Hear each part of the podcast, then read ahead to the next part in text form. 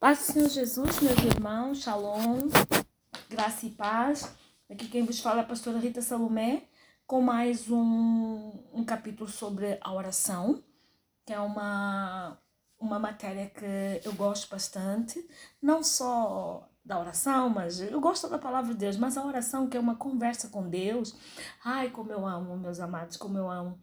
É, que Deus vos abençoe hoje, que Deus vos possa prosperar, que Deus possa trazer é, até vós uma, uma esperança, principalmente o pessoal que está em Petrópolis, no Rio de Janeiro, no Brasil, que haja realmente um, um consolo da parte do Senhor de tanta de, de desolação, de tanta coisa que aconteceu por ali, que Deus possa realmente confortar os corações daqueles que perderam os entes queridos e que possa eh, nos ajudar a ultrapassar mais uma situação dessas tão complicada.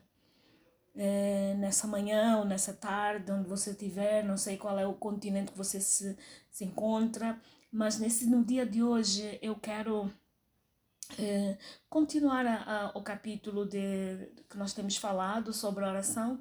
Então eu queria, por favor, que você abrisse o nosso versículo básico, que é Jeremias 33, 3, que fala assim: Clama-me e responder-te-ei e anunciar-te-ei coisas grandes e firmes que não sabes.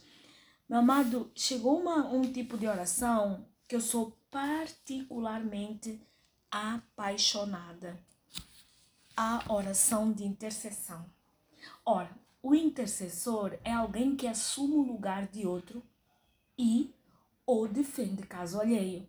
Quando ora dessa forma por outra pessoa ou pelas nações do mundo, é, você está intercedendo por ela junto de Deus. Na verdade, um intercessor é uma pessoa que se coloca na brecha, na brecha pelo outro, não na brecha cobrindo o pecado, não, mas se colocando é, na brecha para que Deus é, é, toque no coração daquela pessoa e as coisas que aquela pessoa está passando, ela venha se dar conta, venha mudar ou ser transformada e Deus opera trazendo vitória sobre a situação. Amém?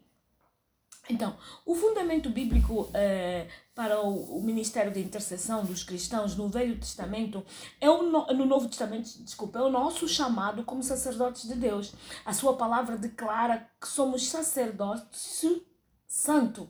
Vamos lá ver. 1 de Pedro, capítulo 2, versículo 5.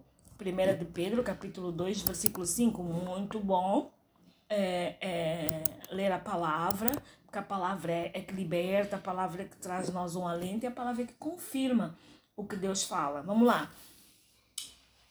O 5 diz assim: Vós também, como pedras vivas, sois, sois, sois, sois edificados, desculpa, casa espiritual e sacerdócio santo, para oferecer sacrifícios espirituais agradáveis a Deus por Jesus Cristo. Depois, 1 de Pedro, o 2 ainda, o 9, diz assim, Mas vós sois a geração eleita, o sacerdócio real, a nação santa, o povo adquirido, para que anuncieis as virtudes daquele que vos chamou das trevas para a sua maravilhosa luz. Portanto, nós somos sacerdócios santos e sacerdócio real. Amém? Depois, ainda lá no livro do Apocalipse, nos chama ainda outra, outra, outra coisa. Apocalipse, capítulo 1, versículo 6, diz assim: E nos fez reis e sacerdotes para Deus e, e seu Pai, a Ele o poder para todo sempre. Amém. Então, nós somos chamados sacerdócio santo, sacerdócio real, reis e sacerdotes. Encontramos então aqui um plano de fundo para entender que esse chamado ao sacerdócio de intercessão, no exemplo do sacerdócio levítico no Antigo Testamento, a responsabilidade do sacerdote era permanecer diante de Deus entre ele e o homem. Os sacerdotes permaneciam diante de Deus para ministrar a eles, a ele com sacrifícios e oferta eles também permaneciam entre Deus justo e o homem pecador, unindo-os no lugar do sacrifício de sangue. Amém? Gente, é por isso que nós devemos, é, antes de mais de tudo, antes de nós desejarmos algum outro ministério ou, ou, ou uma chamada bastante visível, a de intercessão, o, o, o, não propriamente o ministério de intercessão, que eh, a Bíblia não fala propriamente do ministério, mas fala do, do, do, de, um, de uma chamada, talvez. A intercessão é algo que todos nós devemos ter. Todos nós somos chamados para duas coisas. Todos nós. Primeiro, para paz e para interceder. São os dois, os do, as duas chamadas que não precisam de título, não precisam. Pronto, você tem alguma intercessão que tem um nível de amadurecimento, né? Mas todo mundo é chamado para orar e para ter paz, se possível, com todos. Amém? É, eu, particularmente, eu tenho uma paixão muito grande para ensinar intercessão, sobre intercessão. E eu quero, em nome de Jesus, pedir mesmo a graça de Deus para que eu possa passar alguns conteúdos para ti que, que vão te ajudar, que vão te fortalecer, que vão te levar para um nível de amadurecimento diferente. Por exemplo, todo mundo pensa que interceder, interceder é nós todos estarmos à volta de uma, de um, todos mundo de mão dada e começar cada um gritar por é, é, o, seu, o seu objetivo. Então, no meio de, desse, dessa roda, assim, é, que tem um grupo de pessoas intercedendo, nós conseguimos dar conta de uma coisa. Primeiro, é que cada um está tirando tiro para o seu lado.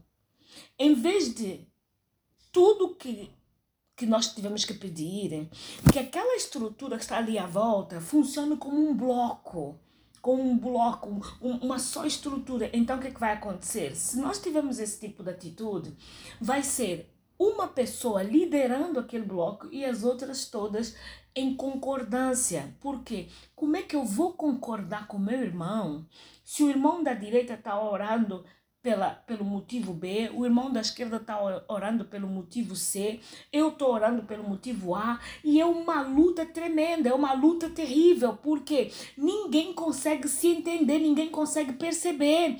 Eu, para poder concordar, eu preciso escutar o que o outro irmão está lendo, está, desculpa, está orando. Porque se eu não escutar, vou concordar como? Vou concordar com a minha própria oração? Não. Então, nós precisamos ter esse tipo de discernimento. Primeiro, ora, intercessão é uma guerra.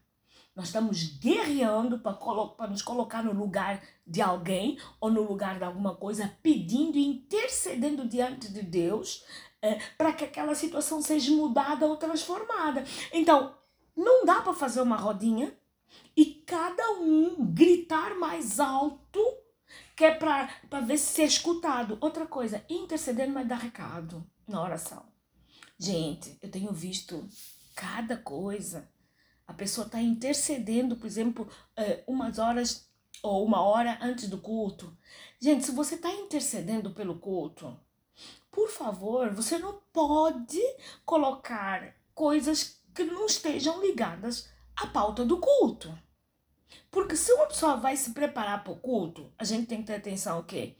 O louvor, a palavra, o departamento infantil, é, é, é, os obreiros que vão trabalhar, é, é, a pessoa que, isso no máximo dos máximos, a pessoa que vai fazer a cantina, é, a salvação, libertação, a tesouraria, as ofertas, os dízimos.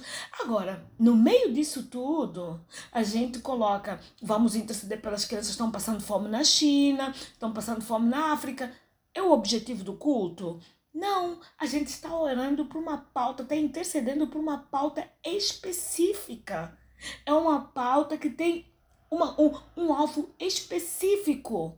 Levantar a estrutura para criar um caminho para que a glória de Deus venha, venha ser grande no culto e muitas pessoas venham, venham, venham ser alcançadas. Ah, mas pastora, se é só para isso, então por que, que eu tenho que orar pelo departamento infantil?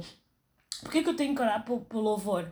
Ora, eu vou explicar primeiro o departamento infantil. Os pais das crianças estão no culto.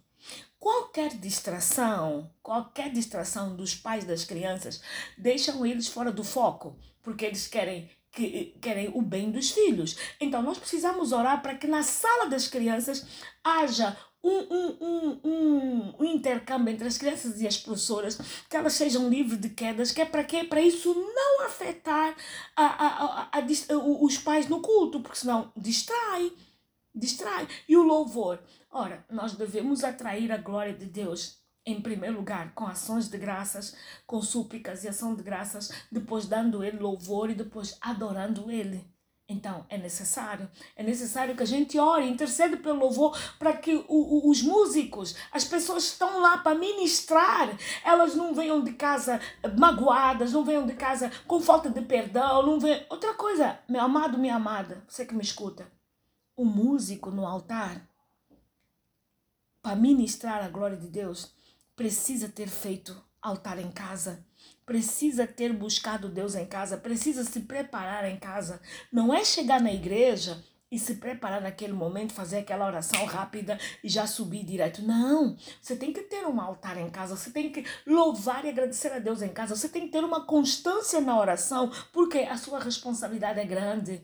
Por quê? Porque nós precisamos criar um ambiente para que a glória de Deus eh, eh, eh, venha naquele lugar e, e haja sozo de Deus. O que, que é? Cura, salvação e libertação. Agora, a gente não cria ambiente, a gente não se prepara, a gente está habituada mais ou menos com a presença. A gente sabe quais são os cânticos que se nós cantarmos as pessoas ficam uh, com, todas arrepiadas e começam aquelas manifestações, algumas delas até de alma como é que nós vamos atrair a verdadeira presença de Deus se a gente está habituado a isso? Nós precisamos nos santificar.